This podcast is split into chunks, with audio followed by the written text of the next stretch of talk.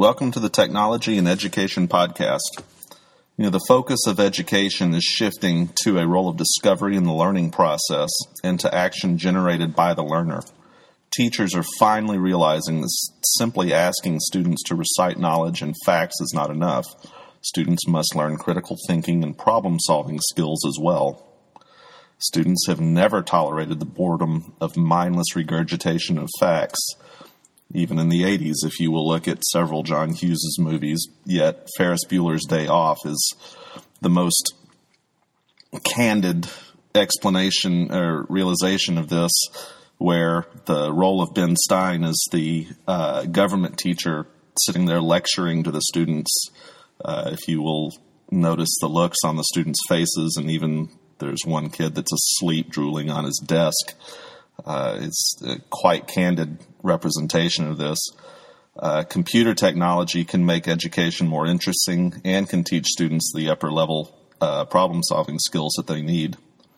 To begin with, though, it's in, it's critical that administrators form a vision of the role of technology on their campus.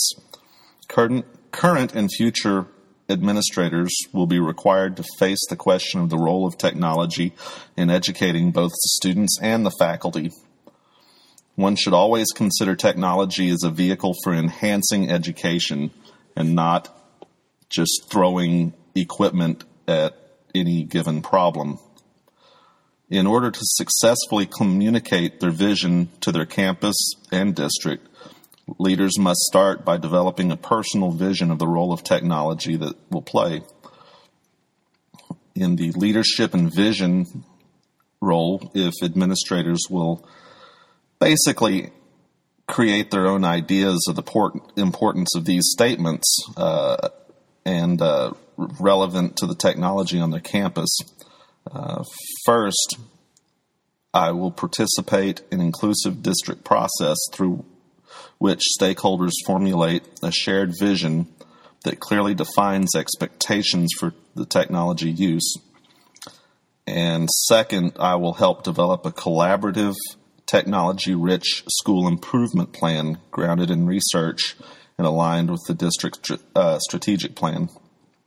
And then in the teaching and learning department of, of these statements, uh, I will help teachers use technology to access, analyze, and interpret student performance data to appropriately design and modify student instruction and I will promote highly effective practices in technology integration. When administrators create their own ideas of the importance of the relative of the relevant technology on their campuses, they are better able to communicate that vision to their staff and to the students. A good starting point is for administrators to decide their vision for technology on their campus First of all, ask yourself how these statements apply to you and to your campus. Thank you very much.